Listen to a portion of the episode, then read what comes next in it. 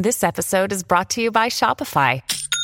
Forget the frustration of picking commerce platforms when you switch your business to Shopify, the global commerce platform that supercharges your selling wherever you sell. With Shopify, you'll harness the same intuitive features, trusted apps, and powerful analytics used by the world's leading brands. Sign up today for your $1 per month trial period at shopify.com slash tech, all lowercase. That's shopify.com slash tech. When you need mealtime inspiration, it's worth shopping Kroger, where you'll find over 30,000 mouthwatering choices that excite your inner foodie. And no matter what tasty choice you make, you'll enjoy our everyday low prices, plus extra ways to save, like digital coupons worth over $600 each week. You can also save up to $1 off per gallon at the pump with fuel points. More savings and more inspiring flavors make shopping Kroger worth it every time. Kroger, fresh for everyone. Fuel restrictions apply.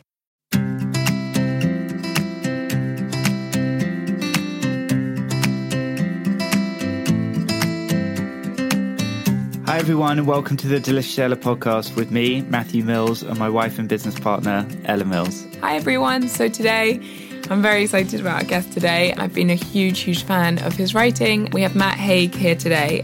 For anyone who's not familiar with his work, he um, is a brilliant author, but I'm particularly a massive, massive fan on his work on mental health. I first read his book Reasons to Stay Alive actually while we were on our honeymoon, and um, I've just found it incredibly powerful. And his new book, Notes on a Nervous Planet, has become my absolute go to. So, we're going to talk a little bit about kind of general mental health today, um, the stigma around mental health dealing with it, but also looking really at con- the kind of connection between the modern world, technology, social media, the kind of busyness, the stress of life today, and how that's starting to impact on us and what we can do about it. So, thank you so much for coming in today. Thanks, guys. Thank you for having me. Um, so, Matt, for anyone who's not familiar with your work, can you just give a bit of background on your story and how the books came about?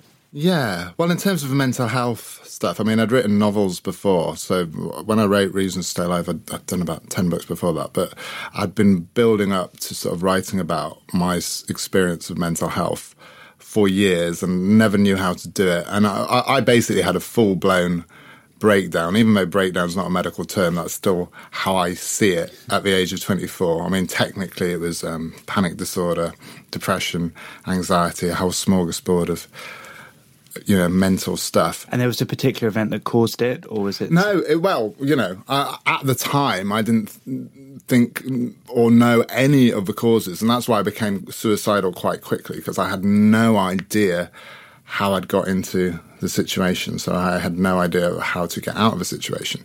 So I hadn't been living um, physically healthy. I'd been sleeping badly. We'd been in a Ibiza, being sort of um, young clubbing, partying people, but I hadn't, hadn't been into drugs. I've been drinking too much. I've been sleeping badly. And um, I was about to come home and sort of get back into the real world with um, working in London and stuff. And I, I, think it was a kind of quarter life crisis uh, catching up with me, combined with not being physically healthy, combined with just life stresses. And I think I'd had low level depression for years that I hadn't been aware of. So I was doing that sort of typical young man thing of, you know, I would have said actually the week before I had a breakdown that I was a fun loving person, that I was a happy person, that there were no problems, but yeah. I would have been wrong. And I just wasn't very in tune with myself. And it's taken me a long time. And in both reasons to stay alive and Notes on a Nervous Planet, I think my motivation for writing them was to actually explore um, things to help people, obviously, but for me, selfishly, to just explore the connections between how I was feeling and how I was living. Amazing. Yeah, there was a quote that I thought was really powerful Notes on a Nervous Planet where you said, um, in the lowest moments, you thought you'd never be able to enjoy music again, or food, or books, or conversation, or sunlight, or holiday, or anything. I was rotten to my core like a diseased tree every day, and that pit was hell. Yeah, which is quite.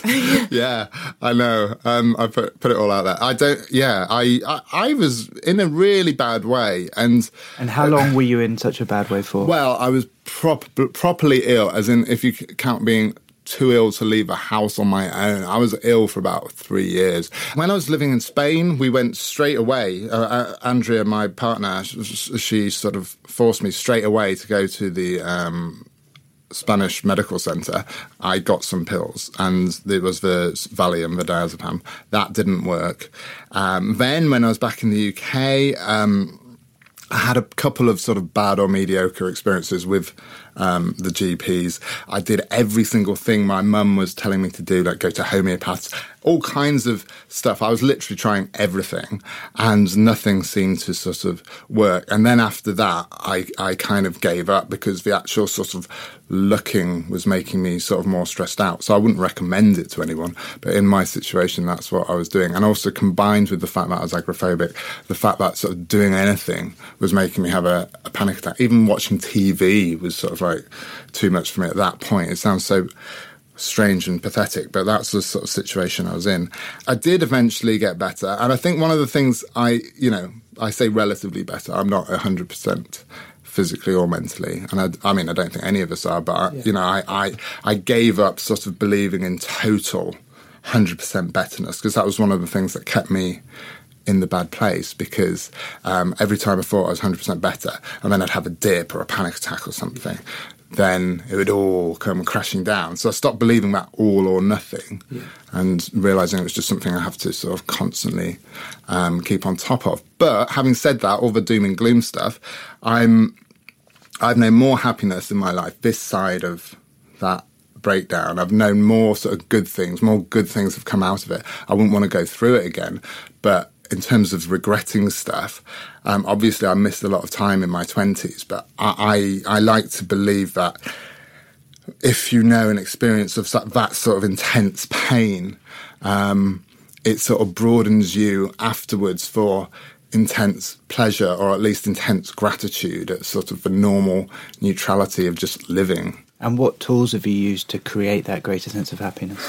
Um, well, I think, you know, it's not necessarily conscious tools. It's just the fact that I'm aware of how lucky it is to sort of be in a position of relative health when you've known the opposite. I mean, when I was younger, again, being that sort of typical young person, often wanting the most intense experiences.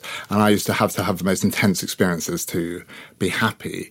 And since, since illness, I've, um, been able to just be, you know, I haven't sort of craved getting out of my head. I haven't craved sort of always having to have the loudest music or the most intense experiences.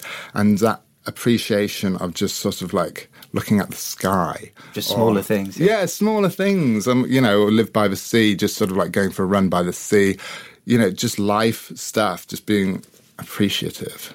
One of the other things you talk about, which I really like as well, is in that sense of appreciation, is also just appreciating where you are today and that we have this tendency nowadays. And I think we all recognize it in ourselves of the kind of what ifs when I, you know, when I achieve this, I will be happy. When I look like this, yeah. I will be happy. If I lose weight, I will be happy. If I can run a marathon, I will be happy. And it's like you can't be happy now because yes. you're imagining this parallel life, this sense of, you know, I'm not good enough today. I might be good enough in the future. And if I'm good enough in the future, I'll be be happy. Totally. And we're all encouraged to do that. I can remember thinking, oh, I will be eternally happy forever and ever if I got my sort of first book published, if I just got my name on a book. It doesn't have to be out on a table in a bookshop. It, it just had a name on a book. And obviously that lasts for about two weeks. And then yeah. you're wanting the next thing. And then you want, then you're comparing yourself to other published people and stuff. Whatever it is, whatever your walk of life, you do that. And, but it's being a bit more mindful of it because I, I've got a theory that we're kind of encouraged subconsciously to be anxious. Yeah feel a bit unfulfilled. I feel like a lot of the economy and certainly like branding and marketing is run on that. It's run on sort of creating um, problems or highlighting problems and then providing solutions. Because uh, I mean, most of us are lucky enough in the developed world to have essentially the things we need, the things that our sort of like cave person Neolithic ancestors would have um, struggled for. We've solved the essential problems of being a human. So we've sort of created and manufactured lots of other stuff, and we've still got the same anxiety in our head. So I think fear is used a lot in marketing. There's even an acronym FUD, which is fear, uncertainty, and doubt, which they like to sort of instill in um, brands. I suppose the obvious one would be something like a anti-aging moisturizer or something. Yeah. Where um, You're fighting the inevitable. Yeah, yeah. Obviously, we're all worried naturally about aging, but you know, the, the exploitation of our natural sort of fears. It's presence, isn't it? I mean, Yeah. I think the key to happiness. I think if I look at my happiest moments in life, um, and other people I love, and know well their happiest moments of life is just when they've been completely and utterly present, and you're not worried about the future or the past. You're Yeah. just focused on the moment you're in. I think there was a really interesting study with uh, graduates at Harvard and the and high depression rates uh, within them where they had always been successful. And so and because they'd only ever got straight A's and then got into the best university and then were chasing the best summer internships and the best jobs that was what they expected to do so they never took a moment to stop and celebrate and be present in the success of and joy of, of doing something so great and it was this constant Yeah. chase of something more more more um, that caused um, that that caused the anxiety and, and and the stress on them, rather than just actually appreciating and being so grateful and joyful about just the thing that you've just the thing. achieved and celebrating that and internalizing it and, and being present with that moment. On that, one of the things as well that I wanted to touch on is that idea um, that you talk about of kind of collective emotion. The fact that because we're now so connected, that you're constantly, and you have a page where you list like a brilliant thing of all these really depressing headlines about how anxious we are, how depressed we are, how unhappy we are.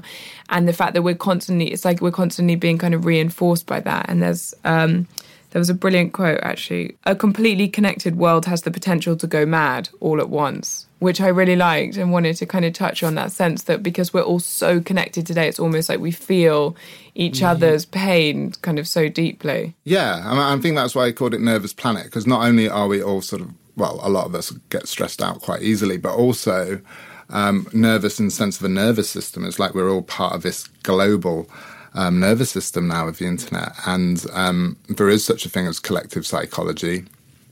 You know, and, and there's lots of positive and negative examples of it in the past, whether it's witch trials or Beatlemania or whatever it is. We we we sort of like have contagious emotions, and if if we're all connected in a sort of digital sense now, then our psychologies are connected. So, like for instance, I, I've overused Twitter, and you see a lot of heated political or whatever arguments over on Twitter. And it's very easy to believe you're sort of arguing with someone who's the opposite of you because they're politically different. But you're actually doing exactly the same thing because you're sort of like in a sort of Keyboard Yeah, warriors. key- keyboard warriors trying to win an argument that you're never going to convince the other person of your own point of view, feeling that sort of anxiety or anger in your chest. And um, yeah, from the sort of aliens' perspective in the sort of cosmos, they're looking down and just seeing this hot technological rage going on. And so, on that kind of technological um, point and the internet, because I think you kind of can't escape that we do live in the world of social media and kind of connectivity. And I know we touched on it just before we started recording. Like, you know, I do think social media can be amazing. It can bring people together. It can normalize things because you can understand you're not on your own on something. You can get ideas. You know, we can do something like this podcast where we can hopefully share inspiring Yeah. information. But at the same time, there there are negative sides to it and it definitely you kind of can't get away from the fact that it can Yeah, have I mean, a you're, negative you're impact m- massive on social media. So have have you found that it's? Uh, do you have to be careful for how how much you sort of scroll through comments and things like that? 100% we were literally talking about this last night i mean for me the ch- channel and i know it's your most used channel that i don't really use because i know for me it's kind of doesn't work as twitter because twitter has such a sense of kind of anon- Oh, anonymity it's, and it's brutal. Totally. And I find like you'll do, I don't know, a segment on this morning or whatever it is, and just so many people will come on and it's like feels like the ultimate place for a keyboard warrior. And for me, it's I I can't help but kind of sometimes get sucked into it and then really get nervous about it. Or and I think what you were just saying resonated as well. Like sometimes you'll you'll see a negative comment and it's kind of hostile towards you. And as a result you kind of ah. take on this hostile emotion. And you didn't feel hostile at all before you read it and you started replying to it. But one thing matt always says to me sometimes you're looking at 500 comments there's 499 really lovely comments and Yeah. there's one negative comment and yet you're drawn to it and he'll go through he'll sometimes call me up and he's like why have you only responded to that one negative one and it's so true like it's such a reflection on how easy it can be sometimes to get sucked into the space And it's also going back to that thing of always, you know, not, never being happy. It's like you literally can have thousands of people, probably in your case, saying lovely things, and it will be that 0.001% Yeah. that, that is absorbing like 99% of your mental energy because you're sort of focused on that. I look at some, like, I'm a complete sports nut, and so I follow lots of footballers and stuff on Instagram. You know, you see the comments on some of the comments on their Yeah. pages. It's horrendous. Stuff, oh my yeah. God. I mean, they just get absolutely Yeah.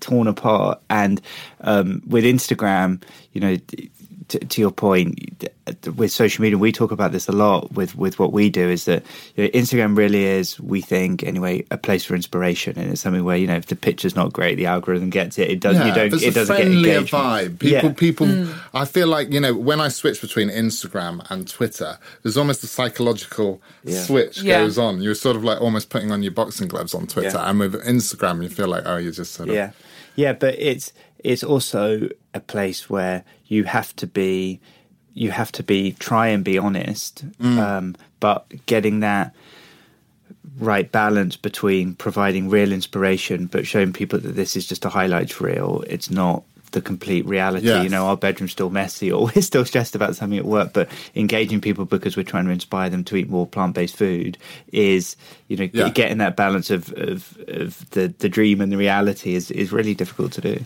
Yeah. Yeah. And on a rainy Tuesday morning in March, people forget sometimes that they're looking at someone's best bits. If they're looking at someone leaning against a palm tree in Bali, or, you know, and Exactly. they're, they're going, getting on the bus to their job in Croydon. And it's Yeah. like, But I do think this um, you- bec- having access, and it's not just social media; it's the internet in general. That sense of kind of twenty four seven connectivity does now invite in a world of comparison, and I think that all these things are what's making it really hard to be present because you're always aware of what someone else is doing, what someone else is potentially achieving that you feel you're not achieving. And As you say in your book, comparison is the thief of joy, which is which is which is so true. Yeah, and it, I, I think it's hard. You know, like you don't realize until you've achieved at least some of your dreams that it doesn't stop. You Yeah, know, there's Not, there's exactly. not an end point to that. You think, oh, and actually, you can actually get into a crisis when you actually get the thing you want because Yeah. you suddenly realize, oh. That wasn't the problem. You know, it's very easy to think, oh, I'm unhappy because I haven't got X, Y, or Z. Then you get X, Y, or Z and think, oh, I'm still feeling that way. then you have a crisis. So uh, the, the other thing I wanted to touch on as well is it, we're looking at this and this kind of sense of the fact that there's there's always so many things going on. You have these constant tools around you, constant ways of being able to connect. And one of the other things you you mentioned, which I thought was really interesting, and it wasn't something I'd ever thought about before, was breaking news, and about the fact you used to get news morning and evening. And let's be honest, the news can be pretty depressing, and at the moment it is incredibly Yeah. depressing. It feels though Brexit, Trump, they are they are bad themes, but it feels as though at the moment, like every time you look at your phone, a news alert pops up and it's breaking news and something terrible's happened, and you just have this like constant sense of that the world is a terrible place. But as you actually also point out, you know, there we've come a huge a huge way in the last decades. Like actually, a lot of the world's problems. Yes. Are a lot better than they used to be, but there's this sense of negativity that pops up from that angle as well. Yeah, there aren't many stories about guide dogs. There's not much, positive, you know, there are all kinds of like positive little things that are going on in the world in terms of like conservation efforts and this, that, and the other. But news by its nature, uh, the things that sort of stand out in the news cycle are negative things. But in the broad picture, yes, there's lots of um, reasons to be positive. There's less sort of child poverty than there was globally. Um, you know, a lot of the sort of third world is becoming uh, slowly second or thir- first world. And there's a lot of um, Im- improvements globally. But yes, we do dwell on the negative. The news cycle sort of runs on the negative, and it's a kind of addictive thing where we all feel the need to be up to date, not just every day, but every hour of every day. And um, I've got a, a friend on Facebook, an American lady of a um, certain age, and she can remember the 70s quite clearly. And she said, you know, we used to get our news at most twice a day. You'd have your sort of morning newspaper and your 6 p.m.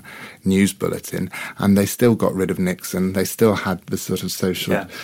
Changes and a lot of progress in the 70s. Without that, I sometimes think we're so overloaded, we're almost paralyzed. And it doesn't, you know, Trump and Brexit, it doesn't seem to be massively evolving. No. And we're, we're getting so over-informed and every day there's sort of some massive revelation and yet nothing changes. So I don't think there's a, a relationship between having our news more often and actually making more change. Yes, it feels like we're now looking from distraction to distraction to distraction, and that Yes. Is, that's really the kind of the crux of your point, right? That we're We're that we're so distracted that we're becoming overloaded. Yeah, we're overloaded and we're, we're distracted. I mean, I've got two kids, and um, they'll be in the back seat of the car on their iPads. Before we had kids, we were never going to do that, but we do a lot of car journeys, so they're, they're totally plugged in in the back, like most kids are, and they start to panic if they see it's three percent and they they need the charger on the thing, and they literally can't understand like what. I would have done when I was a child on the backseat of a car without having any technology. I said, well, you know, we had books, or we looked out the window, or we watched the raindrops, or we were bored. Or played I you know. Spy. Yeah. played I Spy. Exactly, you're pointing at things, and um, yeah, but don't. But, but, but it, it, we're in an age now where you you never have to be bored, but you're kind of always slightly bored because Yes. we've, we've you know, and we've got too, too much. No, too much choices It's- definitely can be a bad thing. So we've so we've talked a lot about the problems, but what are the solutions to this in a world with so much noise? Technology is not going away. Twenty four hour news isn't going away. How do we cut through all of this and and find our most best balanced self? Um, yeah, million dollar question. I have obviously we can't put the genie in the bottle. I'm a total hypocrite on this because I, I do I use the internet like everyone else, and I, I I get quite addicted to social media, and I wouldn't ever tell anyone off for for doing that. I think they shouldn't. And in some ways, twenty years ago when I had my full meltdown. I, I would have liked to have been able to go on the internet and find like-minded people because I felt so alone and so isolated, like there was nothing else. So there's a lot of great stuff. There's a lot of great information out there, and we wouldn't want to undo or turn back the clock. I think the key thing, the big, broad key thing, is to see it as a health issue. I think one of the problems is we don't see mental health really as health. You know, we see it to do mm. with personality or character flaws or what this, that, and the other. And, you know, we talk a lot about mental health, but I still feel we've got this fundamental misunderstanding of mental health because we see it as so separate to physical health. We sort of based the whole healthcare system and everything else on this divide between mental and physical health. I think as soon as you see mental health as a health issue, you understand it like physical health. We understand physical health is dependent on what we eat, how we live, how we sleep, everything else.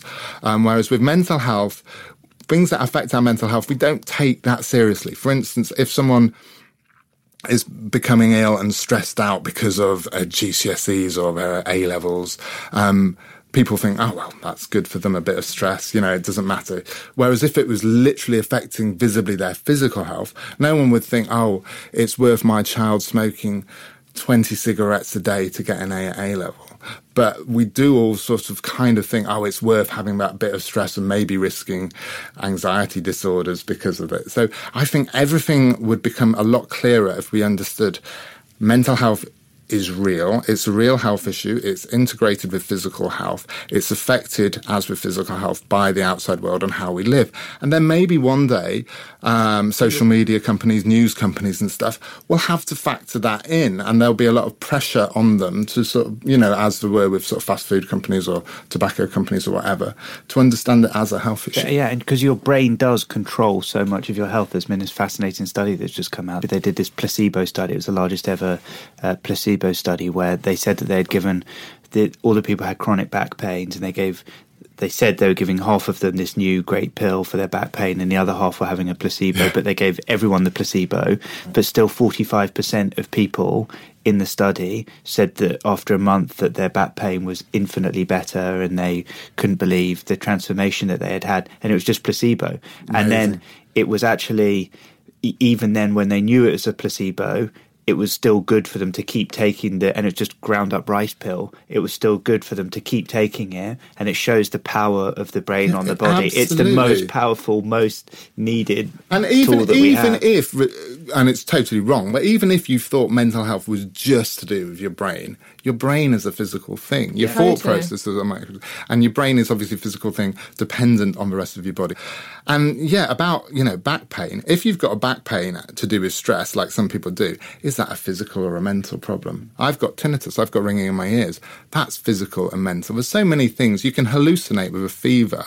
You can be depressed because of a, a, a diagnosis. So you know the, the divide between Yeah, I have. I mean, not in a boasty way at all. I've been incredibly fortunate that I've always just been a really happy person, and um, I feel so incredibly fortunate for that. And I last year when I'm my, slightly jealous. I'm, I am so jealous. Imagine living with her because I am not that way. But last year, when my mum got really ill, she had a big seizure last May, and her um, she had a surgery, um, and we had the first scan was in September, and that was the real.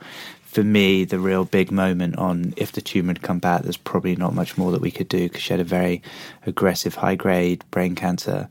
And but if it hadn't come back, and after she had had um, surgery and done radio and chemo, then maybe we had a chance. And and I was exceptionally, exceptionally close to my mum. Um, and in September, the scan came back, and the tumor had come back, and work was super, super stressful at the time, and everything was just crazy. And you know, you, I've thought I had real resilience and I could just kind of get on with it. And I could feel the physical um, senses of the stress that I was being caused and the grief that I was feeling um, and the hopelessness because I couldn't help mum. But I thought that, you know, I would just be able to, I'll be fine to get through it. And our office is in Soho, in central London. I was walking from our office to go pick something up at lunchtime. And I was walking, I got halfway there and I literally, suddenly, it felt like the whole pavement was moving, was moving. I couldn't stand up. And I, um, I was like, oh, you know, maybe I'm, it's just a sugar low or something. I hadn't had any breakfast and called Ella and I said, you know, I think something's funny's going on. And I was taken to hospital. I was violently sick. I uh, Couldn't stand up. I could literally could not stand up. Couldn't really speak. And um, the next three days, they thought I'd had this tag. They thought I could lose my hearing over time as a result. And it was my first time of really, really, really feeling the effect of what mental health could do to you physically Yeah. and being in that dark place of having absolutely no understanding what's happened. We hadn't, you know, we've basically been working for two years straight and had a break. And the doctor said, they were like, you need to go and you need to stop. And, you, and we went away on holiday for to Greece for a week um, afterwards and did stop and put everything away. And, and I've been absolutely fine and haven't had any symptoms since. But it was the first time I got a real insight into just the power of what Yes. stress and grief can do to you and how it just completely takes you over. And the only way to do something about it is not to think that you can just keep going, but to actually stop Yes. and to really start to create the tools, the processes, the means to do something about it. And the thing that I'm so happy about is I think particularly for men, it's been mental health has been such an issue for so long where it's something you just had to get on with. Mm. And now there is so much more conversation and an openness where it's almost a, a manly thing to talk about it and to, to get it out. And I think that that is such an enormously positive change and something I'm so, such a huge supporter of. Um, and I think as m- much awareness we can bring to this, the, the better. No, absolutely. Well said. Um, yeah, I, I think if people understood that, if people understood how um, physical this stuff is, how it can happen to absolutely anybody, however you define your personality type, I think if you understood it like a kind of weight where we um, all have to carry, you know, and there's no one on earth who thinks that they could lift up any physical weight. Um, you know, we can't lift up five tons. Yet we all sort of think, or a lot of us like to think, that we can cope with anything. Yeah. But there comes an emotional weight, which is just sort of too much, and then we Yeah. sort of buckle under it. It suddenly And it just it, that's it breaks, everyone. yeah. And you never know what that's what that snapping point is. And ultimately, you know, I know we talked about um, and you gave great examples for the solutions for you. For me, it was it was just coming back to one a complete sense of presence, and I have no idea. You know, at that point, we knew that Mum wasn't going to live a very long life. We were starting to give hope by other doctors that she may be able to live longer than we had thought she would under just the standard uh, process of care, but one, the only thing that made it better was not to think, do we have three months? Do we have six months? Do we have a year, two years? It was just all we have to is today. Mm. And so I'm just going to be super, super present and enjoy absolutely every single day with her. And then the other thing was just gratitude. And it was, for me, it was just, I think I've always been, and, and I think it was the reason that I've managed to be a, a happy person throughout my life. So I've always had a focus on what I'm grateful for. And mm. I've, I definitely look at the world as glass half full. But it was just a sense of no matter what happens, I am so insanely grateful Amazing. to have had this person as my mum yeah. and that she will carry me and nurture me and has been my compass and my mentor throughout my life and is uh, to, to have had that for 34 years and whether it's going to be for 34 years of my life or 35, 36, 37 years of my life, just to be so, so, so, so grateful for that. And the only time when I would really get to and be in a place where I found it just completely all encompassing and too difficult was when I got outside of presence or I got outside of gratitude and just having a focus on both of those things and coming back to that central place on that was the thing that always got me through. It's amazing you had that awareness though to actually be able to sort of know um, that's what you needed to do I think sometimes we're just a bit harsh on ourselves. I've, you also, know, we... got, I've also got a great wife, I must say, who is absolutely incredible. And I think that having having someone to really, really support you is absolutely is invaluable. And I think for, for men in particular, you know, we've got so much. Um, rubbish inside us, however well brought up we were, or however sort of open minded and liberal our parents were, um, it's just sort of somehow socially ingrained into us that um, there's something fundamentally difficult about asking for help or yeah. admitting vulnerability. And um, it's, I mean, I, I was. But like, you wouldn't break your leg and be like, "Oh, it's fine. I'm just going to get yeah, yeah, yeah. You know, no, absolutely. You're going to go on a run. Yeah, I'm going to go on a run. I'll just run it off. You know, but people like, so, you know, it's, there's something fundamental about mental stuff, isn't there? I think people like to believe that they're in total totally. we control. We all kind of know we're not in total control of our bodies, but we like to believe we're in total control of our minds. But I, I think it's almost like thing. I know when I so when I got physically ill, mm-hmm. to start with, it was a physical illness, and then as I started to feel kind of captive by the physical illness, and that the physical illness wasn't shifting, my mental health got really bad. It had never been brilliant. It's always been something that's kind of been on and off. I know I have to kind of take care of my mind every day.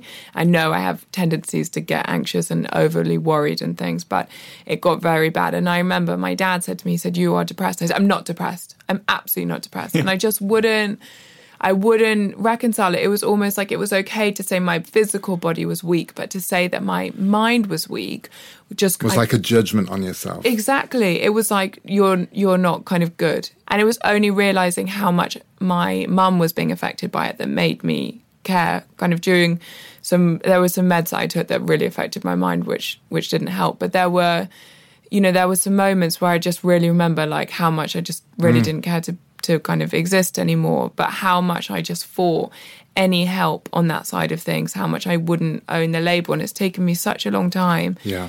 to accept how dark I got, but also to accept the fact that I don't have for whatever reason, however the brain works, I don't have probably the best mental health disposition. I don't feel as balanced as, as you do every day. And therefore, I've got to work on it. And there, there's nothing wrong with that. There's nothing wrong with that. And also, it's like um, all illnesses or conditions or any health thing, um, it's something we experience. It's not something we are. And that was the key thing for me to get, because I, when I used to, be called, you know, given labels like panic disorder, generalized anxiety disorder, depression. I, I took them as insults. Yeah. I thought, I'm and not, I'm not that. You. Don't yeah, say yeah. that about me. How dare you? Yeah. No, but um, yeah, and it was it's to, it was totally accurate um, labels and descriptions, but it wasn't. It didn't change me. Yeah. It may have, might have dominated my life during those things. Uh, you know, as a asthma attack would dominate you if you've got asthma, but it you, are not asthma. You're not arthritis. Exactly. Um, and you're not depression. Um, but it, it, it's very hard in the, that initial not moment, to be defined not by it. to be defined by it and to, to, have that life perspective and the biggest cliche in the world about time healing there's some truth in it when it comes to anxiety and depression and things like that because anxiety and depression gives you so much stuff in your mind that isn't true mm. i was mm. convinced i'd be dead at the age of 25 at my own hand i was convinced my relationships would end that everything bad would happen and obviously in life bad things happen, we lose people we love, this, you know, this, that, and the other, but not the pessimistic, intense bleakness that depression gives you. That's not an accurate worldview, and that can only be disproved by time. So it's very hard when someone's in a very dark or suicidal place to get that message into their head. And with reasons to stay alive, that's what I was trying to do. I was trying to send them message in a bottle back yeah. through time. And so, do you think, kind of, um, conversation and openness around this is the way forward because it seems in taking your own, you know, very challenging and personal experiences and opening them up to the world that you know which is in a way a little bit what we've done with Deliciously Ella and to me, I never realized the power of that. It was an accidental understanding. When I, I was so embarrassed of my physical illness that I didn't talk to anyone. And that had such a negative impact on my mental health because I didn't want to, I was so, I defined myself by it. I, and therefore defined myself as weird, as different, as alien, as not interesting, as a freak, as all the rest of it. And therefore thought no one would like me. And then when I started talking about it and other people said, well, do you know what? I've been through this or I've been through that. And you realize you are not the only person dealing with this. Actually, it's quite normal. And for me, it was the most reassuring thing I'd ever done. And I think had a huge and profound impact is on opening up to other people. Yeah, I mean, I was so scared about opening up, and um, I, I, I think I wrote ten books before that because I was sort of like building up to doing it. And the reason Stay Alive was the first book I was asked by a friend to write, and I don't know if I would have dared do it without that prompt. Um, but once you do it, once you cross the threshold, you think, what was I worried about? Yeah. You know, the reaction is so generally supportive. Yes, there's a bit of ignorance here or there, but generally it's warm and supportive. And also, it has that contagious effect where you suddenly feel less alone because other people are telling you their Yeah. sort of survival stories and things that they've Totally. overcome. And that that's very sort of nourishing. And it's very good because when I first became ill, the only person, people you ever heard or, well, or I ever heard about with mental health problems were people who ended their life because of them. And actually having the conversation makes you realize that that's the abnormal end point. Most people have some kind of mental struggle at some point in their life. They survive get with it. it. And they, you know, sometimes even, you know, the cloud has that silver lining and there is light at the end of the tunnel and people actually um, have better things because of it you know so much good has i don't mean career stuff i mean life stuff so much good has come out of my experience of mental illness which doesn't take away from the absolute life-threatening pain of that mental illness but I, I kind of wouldn't change it even though i know i will have depression and anxiety again. So, Matt, thank you so, so much. This has honestly been incredibly inspiring and eye opening, and I hope it's been really useful for, for everyone listening too. And so, something we do with all of our guests is we finish off the episode by asking them a mantra, a practice, a routine that they do every day that, that really helps them. Yeah, well, I mean, my my dad's a runner, and the first sort of thing I did that I actively did was get outside and go running. It didn't work at first; it took a while, but I think one of the things that helped me about that was um, in panic disorder. Um, a lot of the symptoms of panic disorder are also symptoms of running, but you know why you're breathless with running, you know why your heart's Yeah. racing. So it, it was a way of sort of having a safe space. And I sort of balance it now with yoga, but um, I still like getting outside running because you're, you're not checking your phone while you're running and you're outside and um, yeah. it's really not realistic to think we can disconnect for an entire day. As you say, like we live with this technology and there are brilliant Yes. things about it, but can you find just a minute every day to quieten your mind and disconnect? Yeah, and one one tiny virtuous thing I've done, um, which helps with my sort of re- a relationship with social media, is I don't charge my phone by my bed anymore. So I ha- charge it in the kitchen. I like and, that. And just having that sort of like having to get out of bed, having breakfast before I'm scrolling through Instagram or whatever, um, helps a little bit, and also helps my sleep. Yeah. Um, you know, because I think it's like ice cream. You wouldn't want to tell someone that they could never eat ice cream again, but we'd all know that if we were eating ice cream for six hours a day in bed on a Saturday non-stop, that would have health consequences. But if we're if our kind of take home of today is that be, trying to find a way to be present and trying to way find a way to accept where you are today and be very very grateful for that, then that taps into it, doesn't it? Because it would mean every day that you start the day, you can take a minute to be present. This is where I am. I'm very happy and lucky to be where I am today. This is what I'm excited about today, and then you can o- open yourself up to the rest of the world, what's happening elsewhere in other people's lives, Yeah, and having then- already taken look at stock the of your own. sky. I, I know this sounds so cheesy, but I'm a great believer. When I had uh, my second most serious bout of depression in my life, a few years after my breakdown, um, one, and I was living in Yorkshire where there wasn't much light pollution, and I used to sort of go out at night, taking the bins out or whatever I was doing, and just sort of looking up and looking at stars just made you feel so happily small Yeah. Mm. in time and space. And, you know, to remind, you know, because we get so wrapped up in ourselves and not, not, that's not a, a judgment. We all do. And that's what mental illness is. You, you literally wrapped up in yourself and to sort of look at the sky and to sort of contemplate the cosmos and the universe and all of that is quite calming. Well, feels like a pretty perfect closing note. Um, so, Matt, thank you for coming today. Thanks, Honestly, guys. that was amazing. Thank you. Thank you. And if you have any feedback on this episode, we would love to hear it. So please do review it, please do rate it, and share any of that feedback with us. And otherwise, I hope you can tune in for our next episode and definitely subscribe. Um, there'll be a new episode coming out for you every Tuesday. Thanks so much, everyone.